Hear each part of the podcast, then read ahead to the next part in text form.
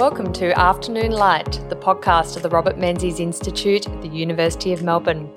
I'm Georgina Downer and I'm the host of Afternoon Light and the CEO of the Robert Menzies Institute.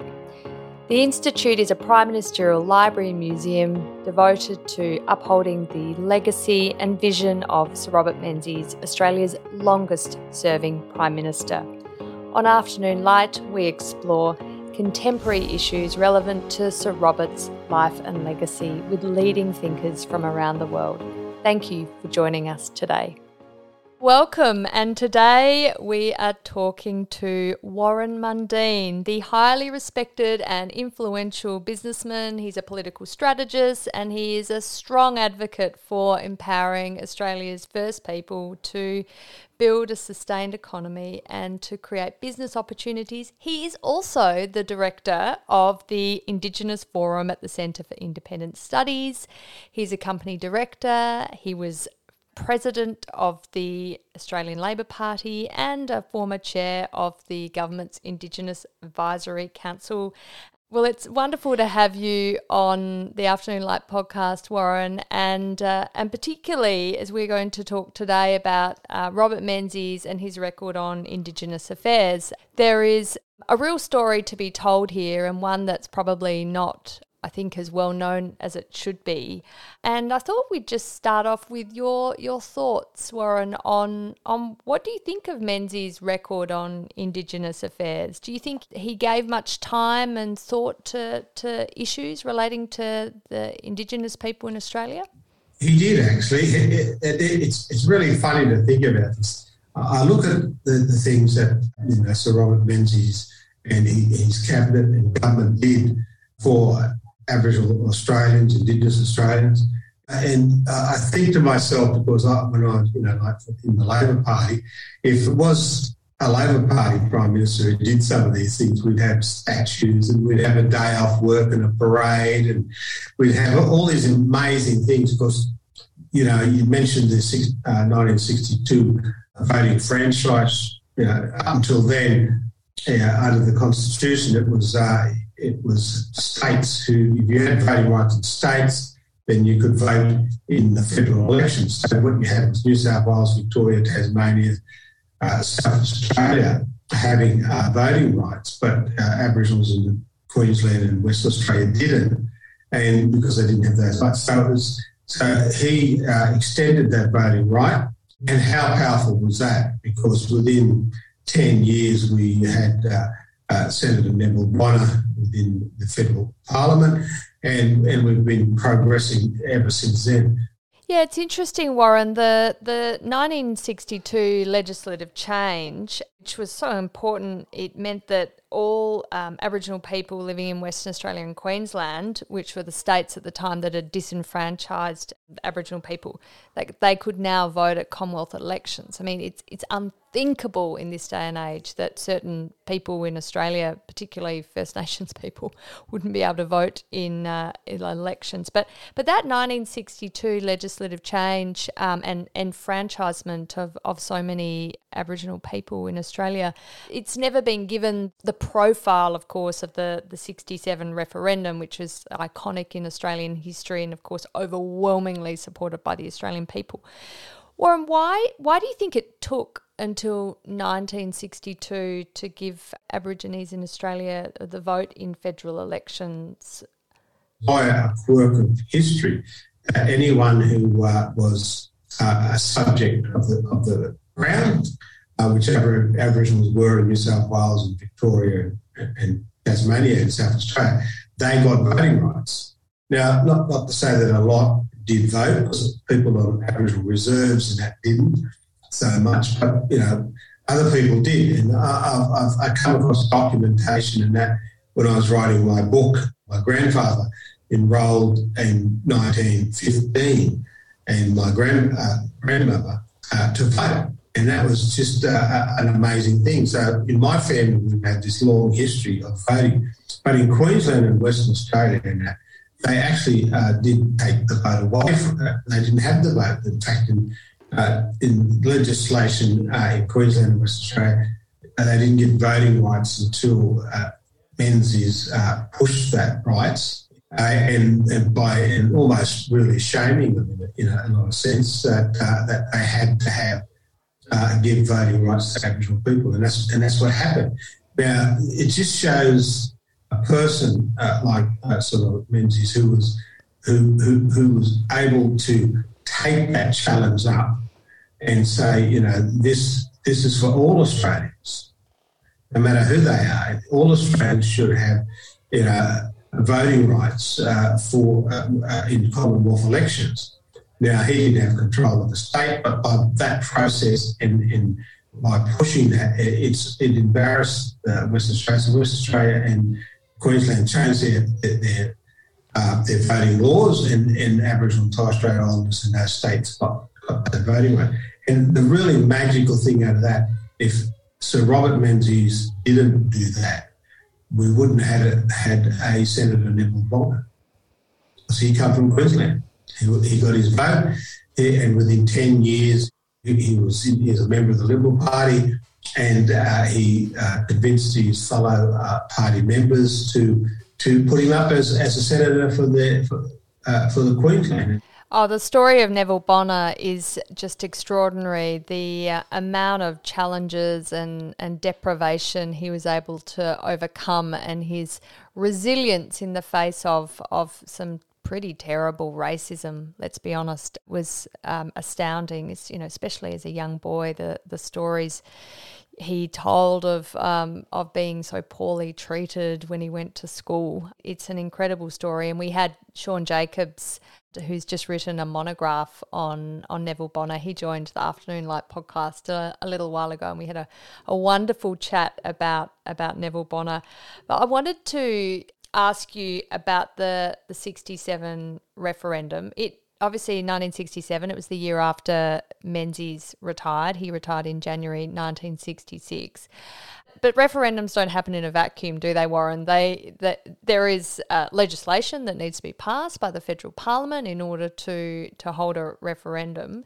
And in April 1965, when Menzies was still Prime Minister, he did announce the government's intention to hold the referendum on the nexus and Section 127. Section 127 said, and it's just incredible to read these words in 2021 and reflect on the fact that they were in the Constitution at one stage, well, until 1967. It said, in reckoning the numbers of the people of the Commonwealth or of a state or other part of the Commonwealth, Aboriginal natives should not be counted. I mean, it's no wonder that 90.7% of Australians voted yes to remove that section. They also voted yes to remove Section 5126, which was a section that didn't allow for the Commonwealth to pass laws in relation to Aboriginal people. And the amount of people who supported the 1967 referendum was the highest ever recorded in a federal referendum. So this was overwhelming. But tell me, Warren, how important was the 1967 referendum? It was important beyond the change to the Constitution, wasn't it? It was an amazing change across Australia, and it got through, black, white, pink, green, didn't know who they were. The Australian public got really behind us. Sir Robert Menzies knew that we could not go on as a nation without not only changing sections of the Australian Constitution, but we had to move forward as a nation. And as you said, it wasn't 67 after his retirement, but to set up any constitutional change, it has to have a lot of debate, a lot of discussion and argument about it, and what is it going to look like, and then it has to get the support of all sides in Parliament, really, if you're going to get the change, and then to put those arguments up, to design it and put it to the Australian public. And it's a long process. It just doesn't happen in 5 minutes. So Robert Menzies really seen the Australian public and wanted to take this leadership in this area and move forward as a nation. Now, some people talk about us being a racist nation and being terrible. Look, I don't know any nation in the world that has had a very good birth. You know, you see revolutions, you see wars, you see a whole lot of things happening. But what I judge is on a nation is how they overcome that birth and how they build their nation forward. And the important thing for us, and this is what Menzies and the coalition recognised, is the institutions we have in Australia. So if you have a problem or an issue and it needs to be fixed, we have institutions that can make those changes. The Westminster Parliament, the separation of the judiciary and the legislator and the executives. We have these great institutions that make a difference. And even when we make some mistakes, you know, even the judges realise you can make a mistake, so they have an appeals court. We have those type of things, so mistakes can be corrected. And it's the same with the legislator, you know. We have laws and then we can see how those laws operate. So that was our blessing that we got when we had the foundation of this nation in 1901, was those very strong institutions. And so Robert Menzies was a lawyer, of course, and he knew how those institutions could be operated to do good. And he was incredibly committed to the notion of equality of all individuals, men, women, black, white, whatever in between. He held that up as essential for a liberal state, which was the his aspiration for Australia. As part of his cabinet, he had Paul Hasluck, who was a Liberal MP, and he was Menzies' Minister for Territories. Paul Hasluck was someone who devoted his life to Indigenous affairs. He had a Master's in Aboriginal Affairs Policy, which he got in 1940, and the work was published in 1942 as Black Australians. He was the real architect of changing Australian policies from being race-based and focused on protective segregation to assimilation. Now, assimilation has got a bad rap these days. It was gradually abandoned in the 1970s, but in the 1950s, under Paul Hasluck and of course under Robert Menzies' leadership, there was a real focus on the drive to equality for Indigenous Australians, wasn't there, Warren? And particularly because the Commonwealth government didn't have power up until 1967 over making legislation in relation to Aboriginal Australians, Paul Hasluck, as Minister for the Territories, was able to make legislation and policies that related to Indigenous Australians in the Territory, at least. And so that was held up, in his aspiration at least, as setting an example for other parts of Australia and how to treat Indigenous Australians equally with their white brothers and sisters. But Warren, as an Aboriginal man, how do you look upon the program of reform of Paul Hasluck under Menzies that he carried out in the Northern Territory?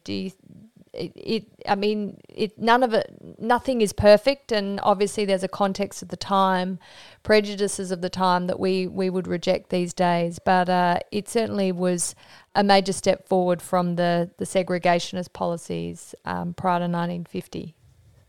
Well, it was, and it took the both of them working together. So Paul Hasluck, in my mind, he is a hero of Australia. He is a great man and a visionary about what Australia could become and how good Australia was. And he, like Sir Robert Menzies, he knew that we had to change and build a better nation for us. As you said, everything's not perfect when you're dealing with human beings. Human beings are not perfect, so things are not perfect. But what they did was build an enormous foundation for things to happen.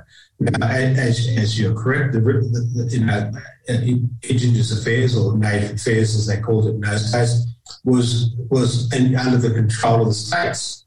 The Commonwealth government only had powers within in the Northern Territory because they were the administrators of the Northern Territory.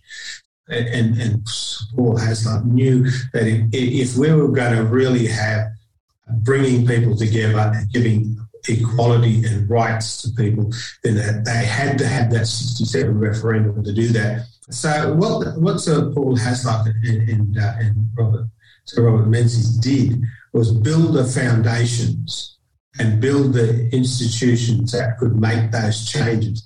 So getting that constitutional change, simple as it may be, just a couple of sentences really a change. I was a benefactor of the education department. They really went to getting, because as a child in the 60s, that they changed the education systems and working with states and territories in these areas about bringing Aboriginals into the mainstream system and getting a full opportunities that those education systems would build a career and a life for us. And that's what it did for me. It's really fun. And how they put money and spent money in that space because they could now, because they had that constitutional change and get the states to do these things. And it's quite marvellous to some of the incredible people that come out from that and had the benefit of that. So that they did that. They did a whole lot of other things in regard to discriminatory laws and working with the states to get them changed. You know, Sir Paul Hasluck went on with Harold Holt, and they're the ones who finally got the referendum up. And then you talk and you see all the different amazing changes for my life, for a whole lot of Indigenous people in this country. Yeah, absolutely. And when we talk about institutions, one that I don't think people also associate particularly with Menzies, which they should, is the Australian Institute of Aboriginal Studies, which is now known as the Australian Institute of Aboriginal and Torres Strait Islander Studies. That was established in 1964, but it was established in the aftermath of a conference which has just celebrated its 60th anniversary, and the conference was set up really under the auspices of cabinet decisions in 1961. It was a conference on Australian Aboriginal Studies, really looking at how Australia could go about preserving Aboriginal culture, and this was a decision of the Menzies cabinet, and the academic there was Emeritus Professor W. E. H. Stanner, who was a leading figure. I mean, he was a white man. He was a leading figure in Aboriginal studies, but that was part of the Menzies government legacy and institution building towards equality for Aboriginal and Torres Strait Islander Australians. And that was 1961, and then the Institute established in 1964. It lives to this day. It's an important centre to preserve the learning of Aboriginal culture and cultural identity and languages. But I don't think people recognise that was also part of the efforts that the Menzies government made and his ministers towards really elevating the status of Aboriginal and Torres Strait Islander people in Australia.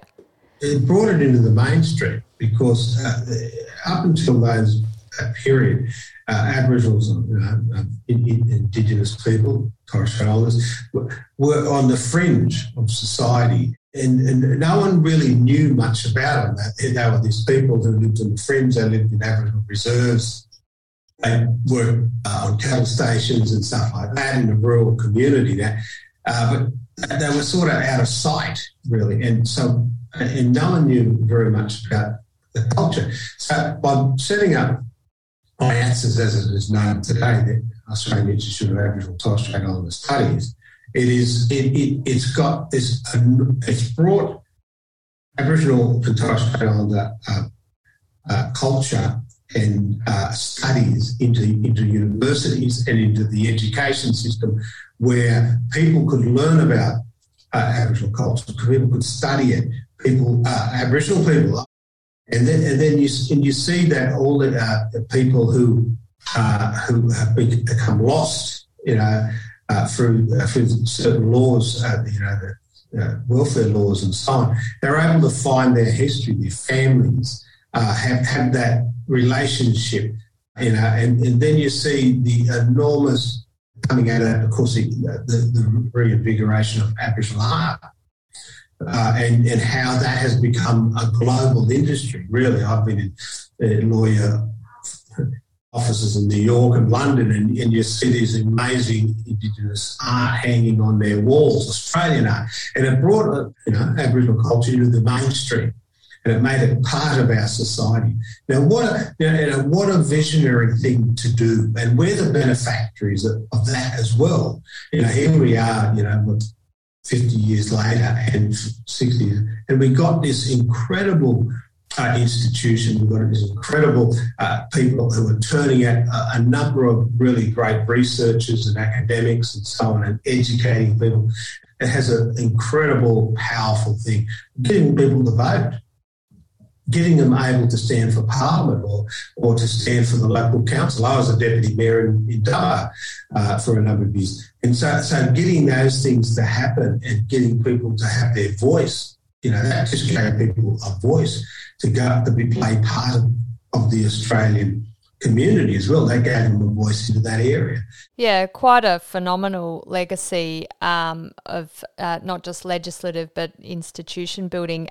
In the Robert Menzies Institute, its home is at Melbourne Uni, and Melbourne Uni is the custodian of Sir Robert's personal library, and it's about 4,000 books and papers. And actually, one of the papers in that collection is the book of conference papers delivered at the 1961 conference on Australian Aboriginal Studies, and it lives in the Baillieu Library at Melbourne University to this day. So we certainly look forward to having that book on display in our exhibition space when we open that in February, because it is a tangible legacy of the efforts to establish IATSIS and of course really bring into the mainstream, as you said, Warren, Aboriginal culture and identity and art and language. And, of course, you know, it's such an international success. I wanted to talk to you, Warren, about Native Title and Menzies. Now, Native Title obviously was something that the High Court determined much later in the 1990s. But in August 1963, Menzies is still Prime Minister, still has 3 years to go. Menzies' government decided to release a parcel of land in the Arnhem Land Reserve in the Northern Territory to a foreign-owned mining company. They did this without consulting the Yolngu people who lived there, and the Yolngu people then proceeded to submit to federal parliament, to the House of Representatives, bark petitions, which became known as the Yirrkala Kala Bark petitions, and they are considered the first formal assertion of native title. Now, in response to this, Menzies actually set up a select committee to inquire into the concerns of the Yolngu people, and the committee recommended the protection of the sacred sites and the award of compensation for the lost land and livelihood to the local people. And this was a real landmark achievement for Aboriginal people in the passage towards native title. Again, I don't think particularly well acknowledged in sort of Australia's, you know, cultural history and political storytelling and our myth making, but no, this was a first stage in 1963 during the Menzies government, and Menzies allowed that select committee to be formed to inquire into the issues, and happily for the Yolngu people, they did receive native title in the end under the Aboriginal Land Rights Northern Territory Act 1976. But unfortunately for them, the mine was excluded from that grant. But tell me, Warren, how do we reconcile some of the myth-making in Australia when it comes to native title and the Menzies government? And you see Gough Whitlam when he's pouring the sand into Vincent Lingari's hand, and that's an iconic photo. They don't prior to that, because it was the Liberal government under Billy McMahon who started those negotiations for that with Lord Vestey about the handover of that land, and they had actually completed those negotiations, but then the 72 election, I should say, happened in the course of the change of government, and so he was able, Gough Whitlam was able to take all the credit. And in regard to the native title stuff, you know, we look at, and Menzies was very smart about this, about constitutional law and that.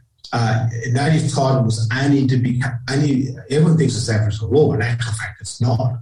It's about rights under English common law, which with the Lockean theories that created our institutions in Australia through colonisation. Then, of course, the creation of the Commonwealth Covenant in 1901. When you look at the Blackburn case and the Mabo cases, which got that native title through, they were all based on that, going back through that steps back to those 60s, but also going right back into English common law about who owns land. These institutions that we have been able to give us that. You look at the land rights legislation that was passed in 1976 by the Fraser government. That was... Again, it was the Westminster system of government that was able to negotiate that and get that through, that legislation through.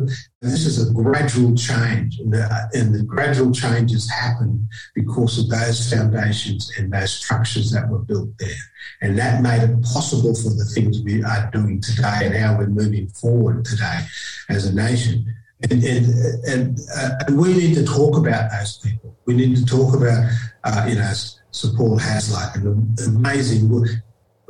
You caught me on a hobby. I didn't know about that 1940s when he did stuff. How amazing is that? Yeah, no, there's I think a lot that we can uncover. I think you picked up on something that's really important about Menzies and policy reform and in Australia and how he conducted his governments cumulatively over 18 years, but particularly from 49 to 66, that 16-year period. He was an incrementalist. He didn't announce a policy, dramatic policy change on Australia without building support and preparing the policy and political territory for the change. And he did do things slowly, and that's a criticism levelled against him. But it's also, I think, a way of understanding his success, that he didn't force through change before society was ready for it. He led. He wasn't a follower at all. No one would say that of Menzies. And, of course, was a perfect practitioner in the art of persuasion.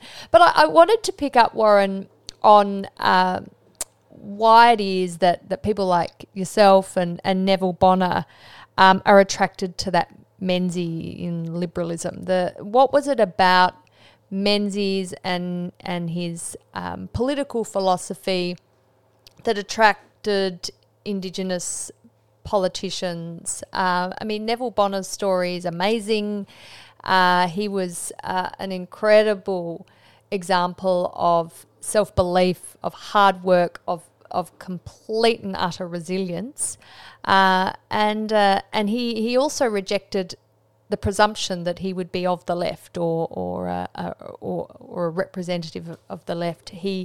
He really admired Robert Menzies. He wasn't an MP in the Menzies years. He entered the Parliament in the 1970s after Menzies had retired. But he definitely saw himself as a child of Menzies politically, didn't he? We live in a country that is one of the greatest countries in the history of humanity. This Western democracy, Western liberalism, has given people longer lives, more prosperity, economic growth, the rule of law. They have to. You just can't be dragged off by like some South American dictatorship. You have to go, and you have these rights, you have freedoms of speech, you have these freedoms that you enjoy here. And my father was very similar in a lot of ways, that he believed, you had to work, very simple guy, had to work, had to feed your family, had to get a roof over their head, they had to have a better life than you, so making sure they're getting educated. They were very strong about education, making things happen for people. And so I was brought up with the same background. And that's why, when I was in the Labor Party, I was on the right wing of the Labor Party. It's one of the reasons I left it was because it was, I liked the whole Keating period because of that reform agenda, and this is what Menzies was. They weren't about destroying the structures or the fabric, which you hear on the streets today. We need to pull this all down, this colonial stuff, and destroy it. So this is the thing that really got me. It's about how you get that, how you build those environments using the structures that we have, which is so good that you're able to do that. In other countries in the world, you've got to have a revolution to make a change. You've got to tear the whole structures down. You've got to burn everything. Here in Australia, we don't. We have a very, very powerful weapon. Our powerful weapon is a pencil and a bit of paper, which you go into a little cardboard box and you pick who's going to be the leader of the country or the leader of the state. That is so simple.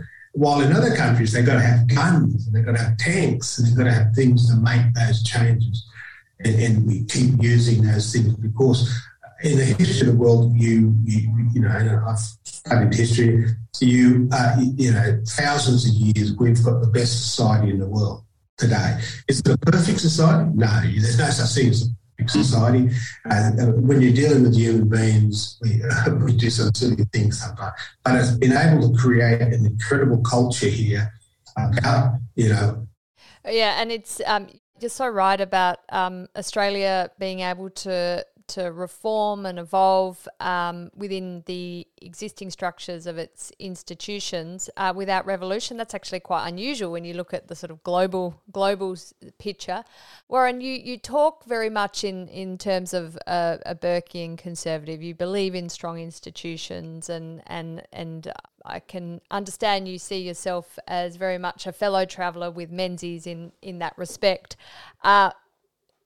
I wondered if we could finish off our discussion today on Afternoon Light talking about the current push for constitutional recognition of Indigenous Australians and particularly the idea of the voice to Parliament that came out of the Uluru Statement from the Heart. And, of course, there's a treaty involved in that proposal. How do you think Menzies, this is hypothetical, we don't know. Menzies passed away in 1978. He retired as Prime Minister in 1966. Things have changed. But how do you think Menzies would view the voice to Parliament as proposed by the Uluru Statement? You're right, we don't know what he thought, but it was a different period, a different time. I look around the world and where you have a race-based, which Menzies wanted, and Sir Paul Hasluck and Harold Holt wanted to remove from our constitution because we went through that. We went through that for 100 years, from 150 years of colonisation to that period. We wanted to move from race-based. We wanted the people, to have a say. Everyone has a say in it. So you look at the people, Aboriginals who are sitting in record numbers in the Commonwealth Parliament, and there's more to come. And you got and in the state parliaments around Australia, and even in the local government areas, we have never had a better time for representation of people. Is that right? On a per capita basis, is the level of Indigenous representation in the federal parliament the highest now? It's the highest it's ever been. You've got of course, Ken Wyatt, who's cabinet. So these are things that Menzies and also Paul Hasluck. Now, this is a foundation. We had the first Indigenous person in parliament, or any parliament, Commonwealth Parliament, was Neville Bonner. You had the first Indigenous person in the Queensland Parliament, and that was Eric Burrell. Now, he was of the Country Party, and Neville Bonner was the Liberal Party. You look at Hyacinth in the Northern Territory, the first Aboriginal in the Legislative Assembly in the Northern Territory, Country Liberal Party member. You look at all these incredible people around the country, and they're the legacies of that simple 1962 and 67 discussion. Give them the vote, take race out of the Constitution. I'm worried. I see governments around Australia, around the world, I should say, that do have race with them. We saw in Fiji, they've taken race out of their constitution now. They had about 4 or 5 coups. You know, we have had amazing, peaceful transition of our nation through these institutions that we have. I see that. Having that voice to Parliament will weaken our major institution, which is the Constitution and the Commonwealth Parliament. Well, thank you very much, Warren, for such a enlightening discussion on the Menzies legacy to Indigenous affairs, something that I think we've got to continue to have. I think there's your book to be written, which I look forward to, but also at the Robert Menzies Institute we will be looking at these issues in much more detail, because I think there is a lot we can learn, the good, the bad, and all that is in between, from what was done in the Menzies era, and how we can look to the future too, to ensure that reconciliation and closing the gap are all things that we can support, whether it's through constitutional recognition or not, whether it's preserving our institutions, upholding the Menzies aspiration of equality of all individuals in Australia should surely be the aspiration of us all. So thank you very much, Warren Mundine, for joining me on Afternoon Light. That's great. I'll just finish off by saying that they'll probably make turnover in their grave, but Sir Paul Hasluck and Sir Robert Menzies were revolutionaries, but they did it the right way. They took people in a democracy, they took people with them, they took the parliaments with them, and they built very strong institutions and paid respect to those institutions to make the legacies we have today. Very well put. Thank you, Warren. The Afternoon Light podcast is brought to you by the Robert Menzies Institute at the University of Melbourne. You can find more about the Institute and our podcast at robertmenziesinstitute.org.au. We're also on Twitter, on Facebook and LinkedIn. We look forward to you joining our show next week. Thank you.